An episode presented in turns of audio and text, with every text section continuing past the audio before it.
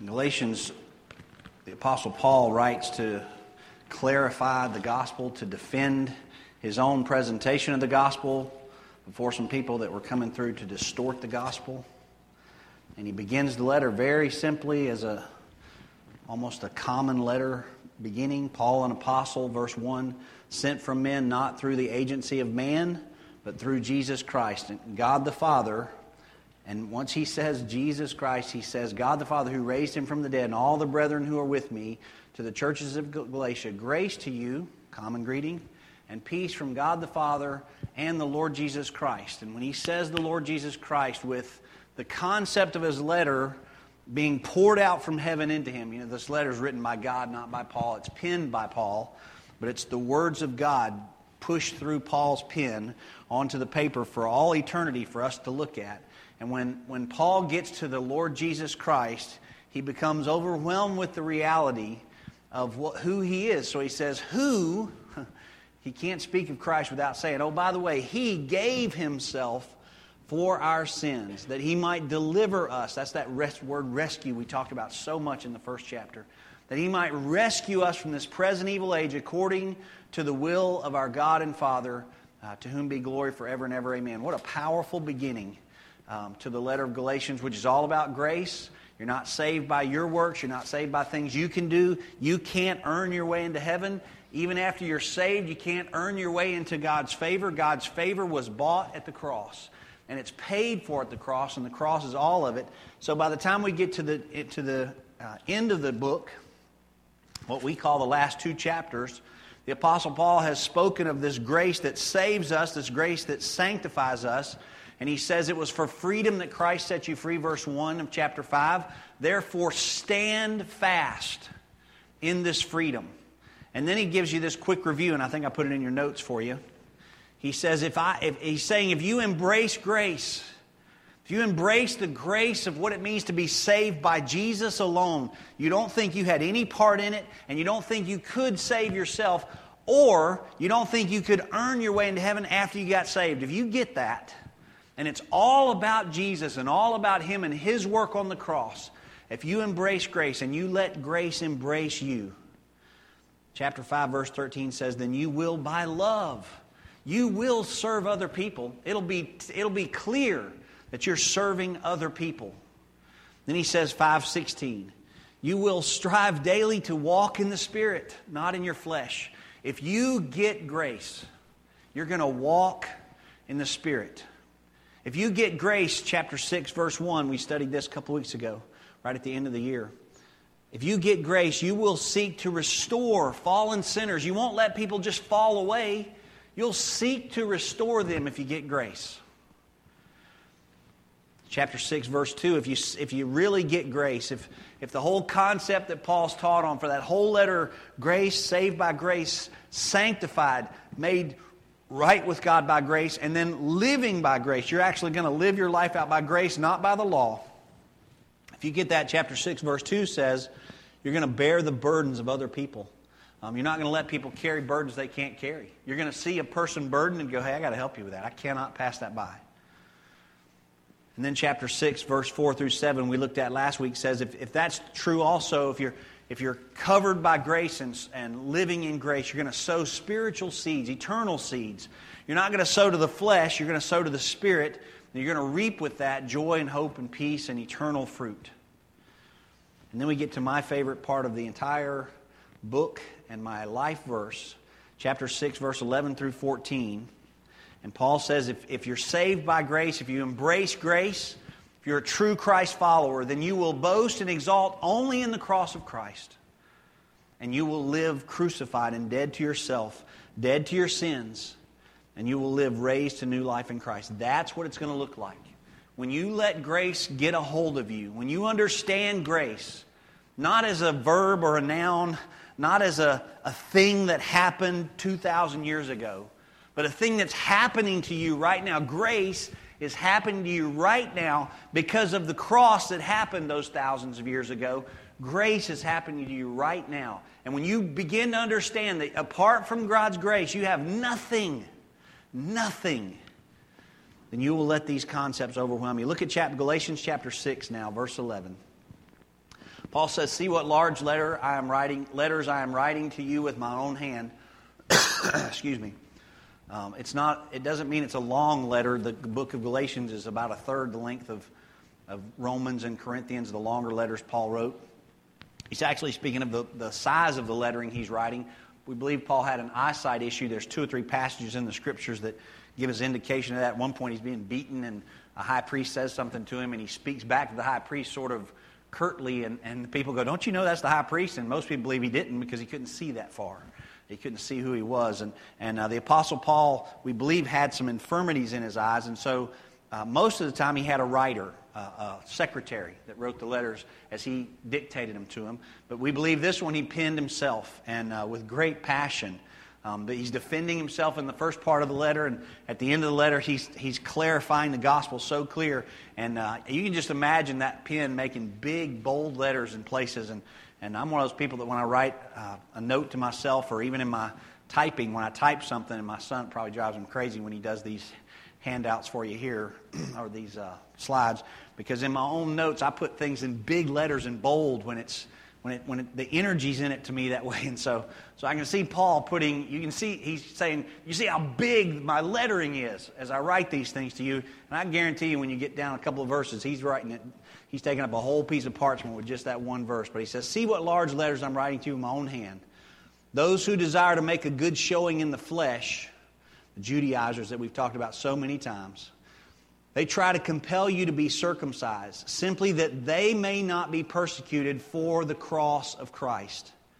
For those who are circumcised do not even keep the law themselves, but they desire to have you circumcised that they may boast in your flesh.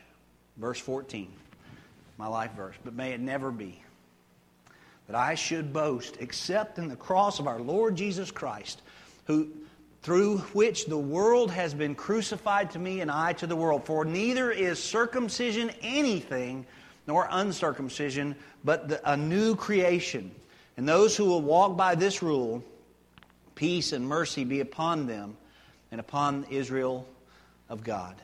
Now, I want you just to look at the text with me. I'm going to take a few minutes and kind of walk you through the text like we've done all the way through Galatians so you have really some if you've been following along the whole time, you really have a whole collection of Galatians outlines. And the first verse, the verse 12 and 13, Paul's talking about the wrong boasting that can happen in your flesh. And he's talking about these Judaizers, these false teachers that have come in and began to teach falsely that you have to, you, you, may, you may be saved by the cross, but you have to live by the law. The Apostle Paul says, that is just not true. You don't live by law, law only kills. You live by grace. And so Paul is saying those people that have come in, they're trying to score points with each other for getting you to be like them. They're actually trying to look good by having you look like them. Some of you may remember, uh, maybe you've been to churches like this, and they're still out there. They, they drive us a little nuts, but our culture has changed enough now that they're, they're kind of minimal. But you know, we don't all have to dress alike here today. You know, Robert Davison, I was noticing this morning when we were praying, he's got this great suit on with a, a great looking tie. And, and Larry last week had on a great looking suit and tie. Um, but some of us, I mean, you can just come here in blue jeans. You're fine. You can wear shorts, you know, to our shorts and sandals. You're fine. Um, we don't have to all look the same. We don't have a standard that we've created that says this dress code is Christian and this dress code is not. Now, there are things in dress codes that we would might address if you came in and, and you know, weren't dressed in a way that we felt like was appropriate.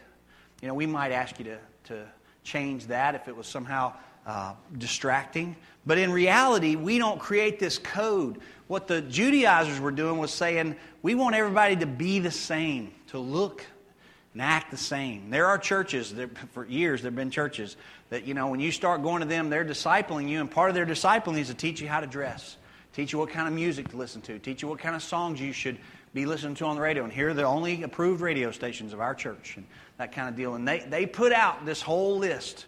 That's, that's legalism. At the end of the day, it's saying we want, we feel good when you look like us, when you dress like us, when you keep your hair like us, and when you, when you teach your children like we teach our children, and when you say the kind of things you're supposed to say like we say, we feel good about ourselves.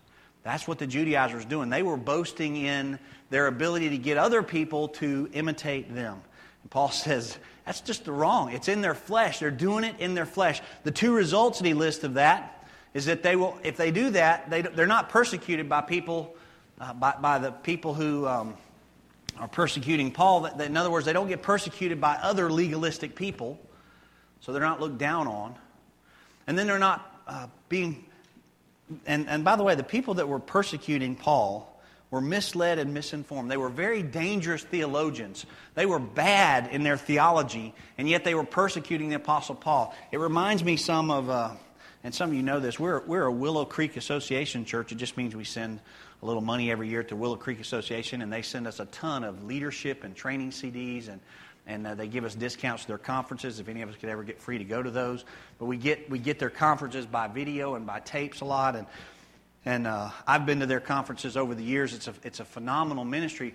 Bill Hybels built it in uh, Barrington, Illinois. Through, through um, he left a youth group that was growing like crazy, and God called him to start a church, and he couldn't figure out how. And uh, so eventually they started in a movie theater. They would go in at like 1.30, 2 o'clock in the morning when the theater was closing down, and they said, we'll come in and clean, and we'll fix up the, the, the room you're letting us rent. And, uh, and the guy with the movie theater said he was told that nobody would ever accept that offer. You know, there's not going to be a movie theater to let a church meet in there. And Bill Hybels is very wise. He's, he's pretty much a good businessman. So uh, he sat outside a guy's office that would not even see him forever sat on the couch and waited for him to come out of his office to go home. And, uh, and when the guy came out, he had one line with him. He said, um, I think I have a way for your movie theater to make revenue when you're not using it. That stopped that guy right in his tracks. He's like, Well, come in and talk to me about that. They sat down and he said, Look, after you're done, we just want to borrow it for Sunday morning when you're not using it. We'll clean it up Saturday night ourselves. And, and Sunday morning, we just want to borrow the theater. And they started a little church that's now a giant uh, facility in Barrington, Illinois. I think they run about 16 to 20,000 people on a Sunday. Um, and Bill's concept was completely new back in the day, back in the 80s, uh, completely new to church life. He said, You know what? I don't want to do a Sunday morning service that's for Christians. I want to do a Sunday morning service for non Christians. I want to do Wednesday night for Christians and Sunday morning for non Christians. And, and he called it, it eventually got the title Seeker Service. I want to have a service that seeks the lost. And people that are seeking God can come to this service.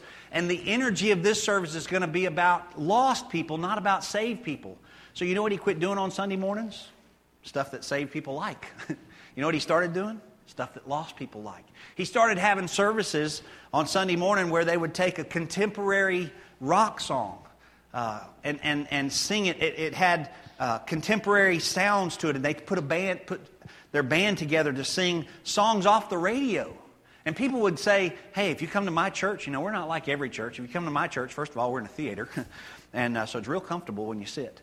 And uh, but then if you come to my church, um, some of the songs we sing, you'll know. Oh, I don't know any songs from church. I've never been to church. Oh, you'll know some of ours. You know, because we just sing some of the contemporary songs, love songs, and song, and they would find songs in our culture that fit the message that was being preached on salvation. And they would weave the two together, and then they would do skits and drama. And people used to say about Bill Hybels and his church, um, you know, they're just going to hell in a handbasket. They are not even going to lead people to Christ. They're all about being attraction, they're all about being famous, but they're not preaching the gospel. And uh, so when, when I first started going to their conference, I had heard all this criticism. I thought, well, I'll just test the waters out on that. I'll go through and look at a bunch of their CDs and sermons. You can get all their sermons online. They have tons of sermons online. And uh, I said, when you hear him preach the gospel, it's crystal clear. He preaches saved alone, saved by grace alone, through faith alone, in Christ alone, every time. And that the only means of your salvation is Jesus Christ and the cross. They just do it 50 times more creative than most churches, and churches started insulting them for doing that and, and trying to hurt their feelings. But you know what they did? They just stayed the course. And they took all the heat, and a lot of people said, you know what, you can't even be in our denomination. We don't want you any part of us. You're just out there crazy, you know. I remember uh, when I first came here in 2000, and, uh, 2000, somewhere about 2001, a bunch of people put a bunch of stuff out on the internet about, about Willow Creek, his church, that said they've removed all their crosses from their church, and they want nothing to do with the cross. and uh, I thought, really? That's not the Bill Hybels that I went to a conference with two years ago and, and stood in the lobby and talked to. That's not the Bill Hybels that I've watched tons of his messages and listened to his sermons and his books and watched him. That's not him. Something's wrong with the storyline. And uh, what had happened is they have a stage. It's actually like a drama stage. And they change their backgrounds a lot. And sometimes their background has a cross in it, and sometimes it doesn't. Sometimes it's just a setting of a city or a, a, a, whatever the drama for the day might be. It's that setting. And somebody said, well, one week I was there, there was a cross, and one week there wasn't.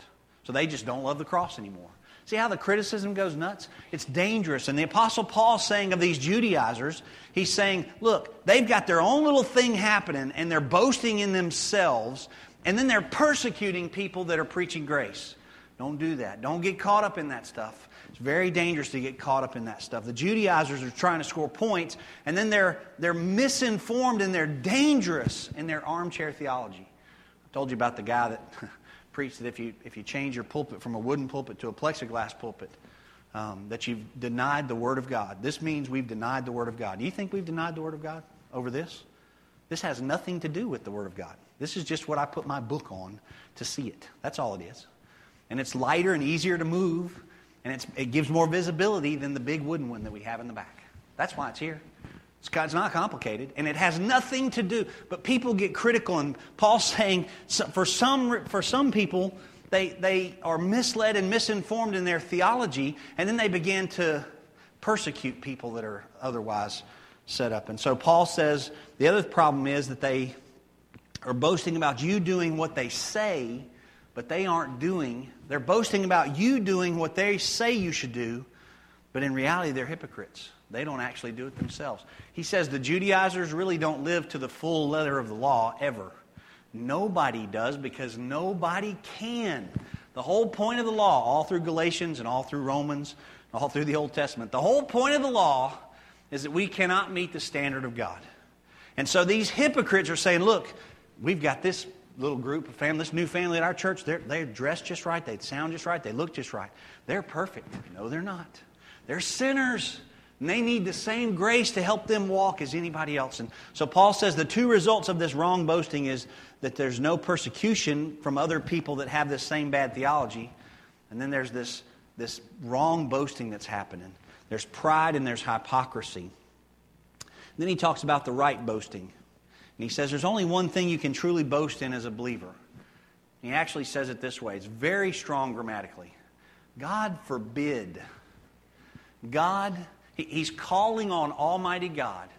And he's saying, I want you, God, because I'm so understanding of what this all means, I want you to forbid me from ever boasting in anything but the cross of Christ. Now, this, this uh, command in verse uh, 6, chapter 6, verse 14 is a command. And it says we should never boast in anything except the cross. And the word boast means to rejoice, to exalt to celebrate, to celebrate the cross. It's really a crazy statement if you think it out theologically. Uh, if you just think it out pr- pragmatically, re- really, it's crazy. I glory in the bloody crucified death of Jesus Christ, my Savior. I glory in that cross.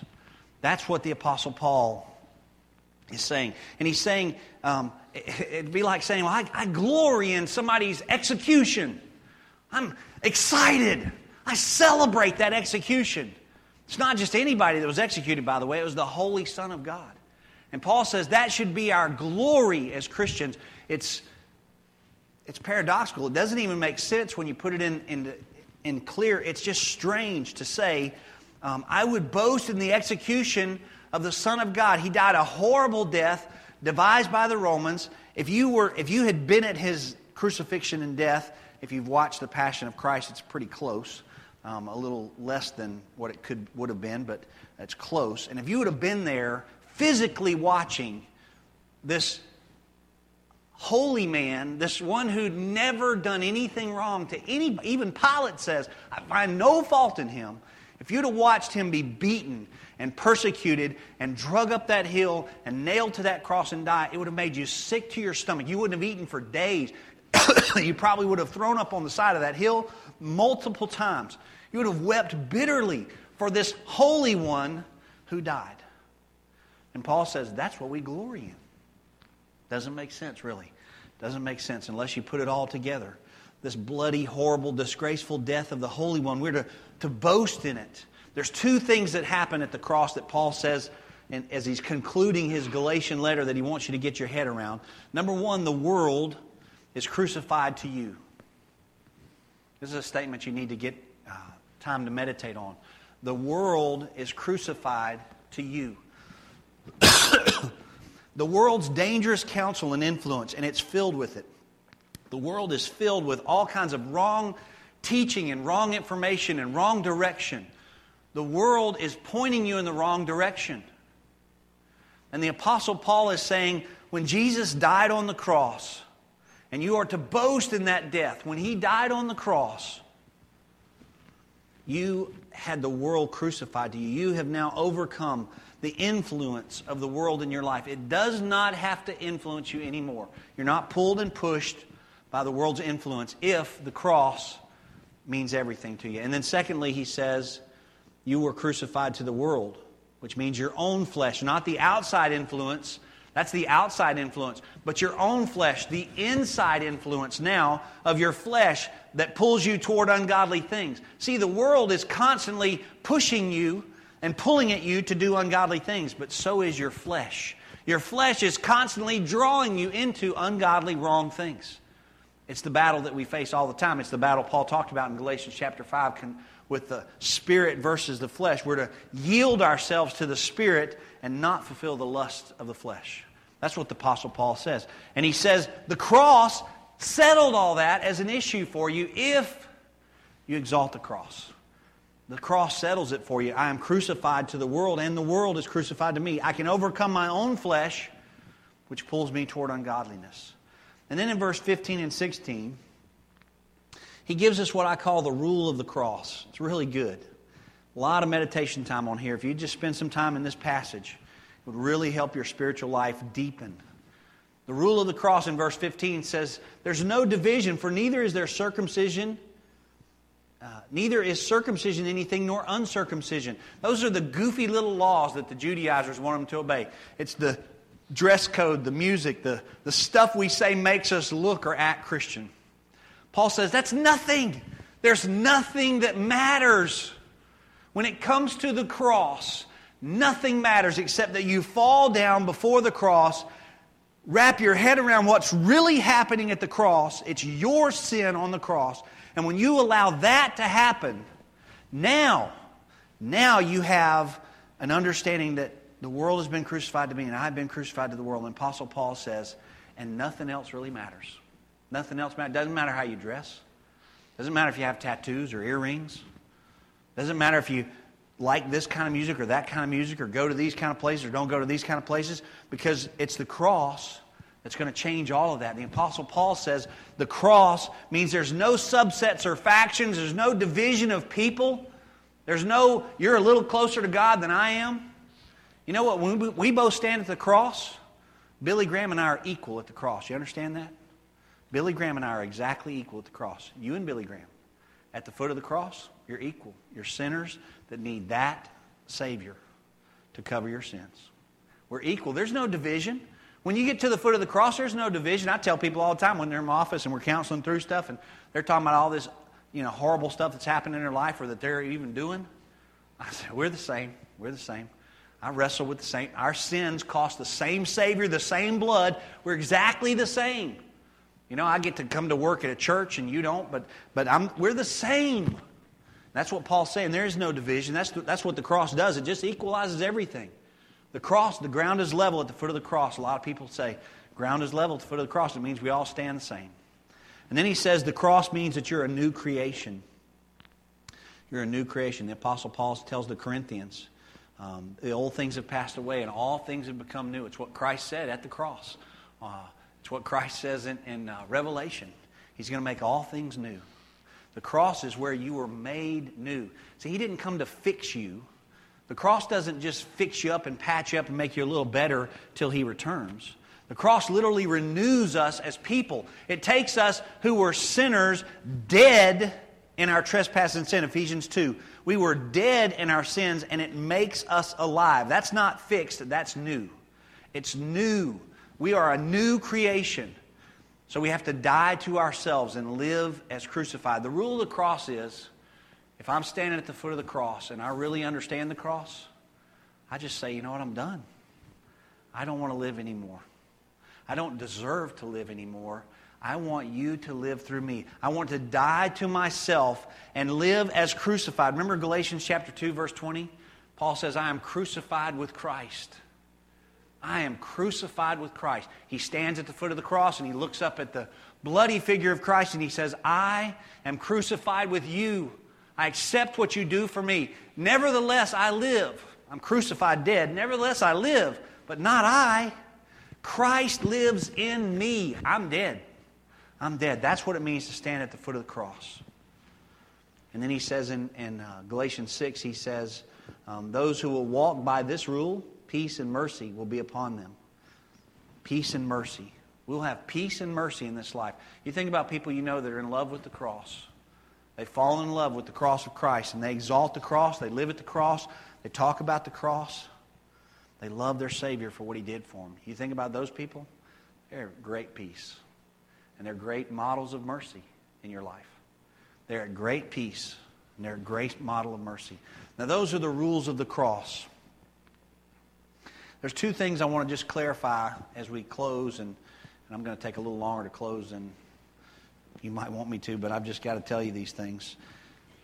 I want you to know that everything you have is because of the cross. It's why Paul says it's the only reason to boast. If you did great in, in a uh, something you did at work and you did this great accomplishment and you're going to get some sort of letter of commendation, it's not because of you, because of the cross. You know, I remember when Dallas was playing football at Municipal and they won a 100 and bazillion, how many? 100, 112 games in a row.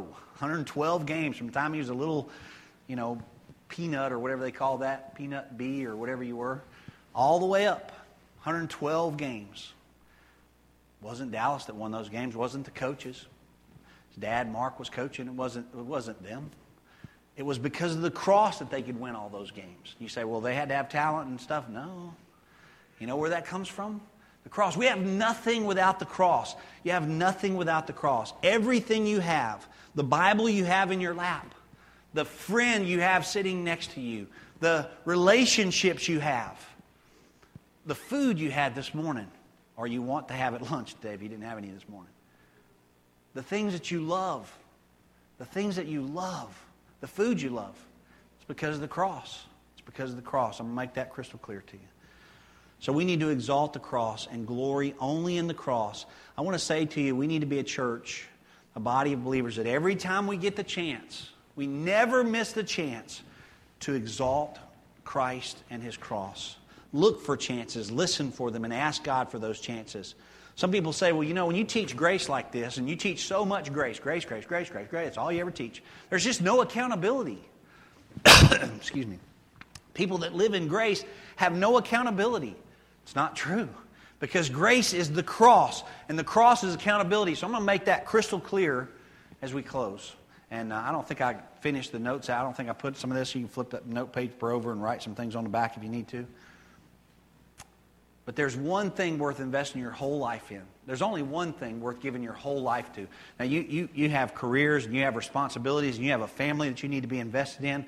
Highly recommend you do as much as you possibly can to make that a successful deal. Good career person, good, good family life, um, build up your family as strong and, and care for those things. But there's one thing worth selling yourself fully to and never going back on, and that is the cross of Christ. Give your whole life to the cross. Boast in and brag on the cross. Three reasons why that's important. Let me just finish it out with you. There's three reasons. And these come from John Piper, and they're really good. Number one, it's because we're all sinners. Everybody in this room is a sinner. Paul says he's the chief of all sinners, and the only argument I have with that is I feel like I'm the chief of his sinning ability. So we are sinners, and the only thing sinners deserve by God's law is damnation. It's all we deserve. I've said it many times. Your pastor should have woke up in hell this morning. Just should have. I deserve, by law, to wake up in hell because I am a sinner and I am a bad sinner. We all deserve sin, no matter how much good you do from here on out. Um, you don't deserve anything but uh, hell. And the only thing that stops that from happening is the cross. We are creatures, we're not the creator. You don't get to make the rules. God made you, you didn't make him. You don't, we don't make up God. And this is very important. God is not beholding to you for anything. Do you get that? Well, I listen to people sometimes feel like God's cheated them somehow. God's not beholding to you for anything. He doesn't owe you anything, and you don't deserve anything from Him. The Lord gives and the Lord takes away, Job says. Blessed be the name of the Lord. Romans 11, verse 29. Listen to this. Who has given a gift to God that he should be repaid? Any of you give a really good gift to God recently and you go, hey, God, now you owe me. Here's what I did for you, now you owe me. Who has given a gift to God that he should be repaid? Who has been his counselor that he should counsel back? You ever give God real good advice so now he owes you advice? This doesn't happen. Who has ever counseled God? And for from him and through him and to him are all things. To him be glory forever and ever. Amen. The Apostle Paul tells the Romans, You didn't counsel him, you didn't gift him, you, he doesn't owe you anything, and he never will. You'll never be good enough for God to owe you anything. It's all the gift of the cross. Second reason that we need to exalt the cross is because when Christ did die on the cross, for you, undeserving as we were, he purchased for us, for us sinners, he purchased everything that we enjoy that's not part of the curse. All that you deserve is condemnation. So every time your heart beats one more beat, it's a gift from the cross. When your heart just beats one more time, it's a gift from the cross. When you live one more day in the sunshine or the rain or the cold or the hot, which in Mobile is any part of any day. When you live one more day, it's a gift from the cross. The gift from the cross is every breath you breathe, everything you have is a gift from the cross. They were bought as gifts to you and given to you by Jesus on the cross. And then the cross is the most important event of your life. It's the most important event of your life. Nothing more important has ever happened to you. I don't care what it is. I don't care if you're a been to the moon and back in a spaceship. That's awesome. Cool. Just nothing more important has ever happened to you than the cross of Christ. Nothing ever can top that. We have to be cross saturated people. You have to uh, be people who says the cross is everything and, and I will choose to put the cross in front of everything else in my life. The cross is at the center of Christ's teaching. The whole New Testament proclaims the blood of Christ, and his shed blood for our sin is what rescues us and what makes us his own. The heartbeat of the Christian faith is the cross. And I want to say to you, I almost brought them in, and I, I just didn't bring them, but the cross as we uh, picture it maybe here this is a beautiful cross. It was out in our shed when I first came here, and we remodeled this. This used to all be paneling, and there was a, a gold cross back here, a little bitty gold one that hung up over the choir. and when we put this, when we whited the walls out here so we could see better on stage and get a little more light up here, we put the sheetrock over the paneling. That wall just looked terribly bad. It was a giant white wall. We're like, what in the world are we going to do on that? And uh, Michelle Brinkman made the drapes for that, and that was a really cool idea. And somebody said, well, there's a big old cross out in the shed. Really? I went out there and it was just covered in dust and it was uh, had all kinds of wood laying up against it. And I thought, well, you know, that's going to take a lot of work, you know, to get that looking right.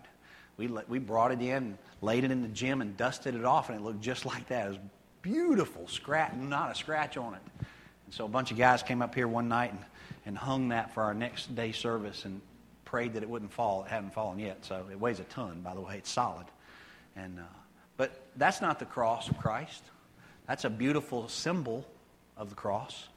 I have a, a beautiful cross in my office that my brother and sister in law gave me. I think they went to maybe Tennessee, or Gatlinburg, or somewhere, and they got it. It's a, it's a beautiful little wood cross that's, that's stained real nice. It's got a couple of nails on, on it down the middle and across the thing, and, and a little wire on it to represent the crown of Jesus. It hangs in my office, and it's a good reminder of the cross, but it's not the cross. I have a friend who welded me some big nails together and made a real nice cross. It hangs in my study at my house. It hangs on the wall. Painted it bright red to remind me of the blood of Jesus. There's a good reminder. I taught him all about the cross, and he was said, I want to give you something for, for your birthday to remind you about the cross. I said, That's awesome. That's not the cross of Christ, though. He's not on those. And the little crosses that we put on our necklace and, and put on our cars and the little crosses that we have all around us, that's not the cross of Christ. The cross of Christ is, is a bloody, horrible thing. And I want Mary just to put the picture up. These are from The Passion. Did a great job when Mel Gibson made this movie. The cross of Christ was a bloody, horrible place. It wasn't a pretty thing. You don't need to think of it as a pretty thing. We talk about surrendering your life to the cross, we're not talking about that cross. We're talking about the cross where the holy Son of Jesus Christ was tortured and brutally beaten. And the heartbeat of our Christian faith is that cross. Now, just listen to this list. The cross is where I find God's uncompromising love. Right there at the foot. If you can't stand at the foot of that cross, vividly put yourself there. You think you could look up and see Jesus bleeding, gasping for breath, and for one second not think he loves you? Because he didn't do any of that. You know what put him there? Your sins. Your sins did. My sins and your sins put him on that cross. Otherwise, he could have stayed in heaven. Could have stayed in heaven. He came down to pay for that. So the cross is where I find an uncompromising love of God, crystal clear, visible love. The cross is where I see the ugliness of my sin. When you live at the foot of the cross, you recognize you're a terrible sinner. I'm a terrible sinner. I'm a horrible sinner. When I look at that, when I watch the Passion, which I did this morning before y'all all got here, when I watch the Passion of Christ and just remember what He paid, I'm a terrible person. I'm a terrible person. I'm not a good person. I'm a horrible person.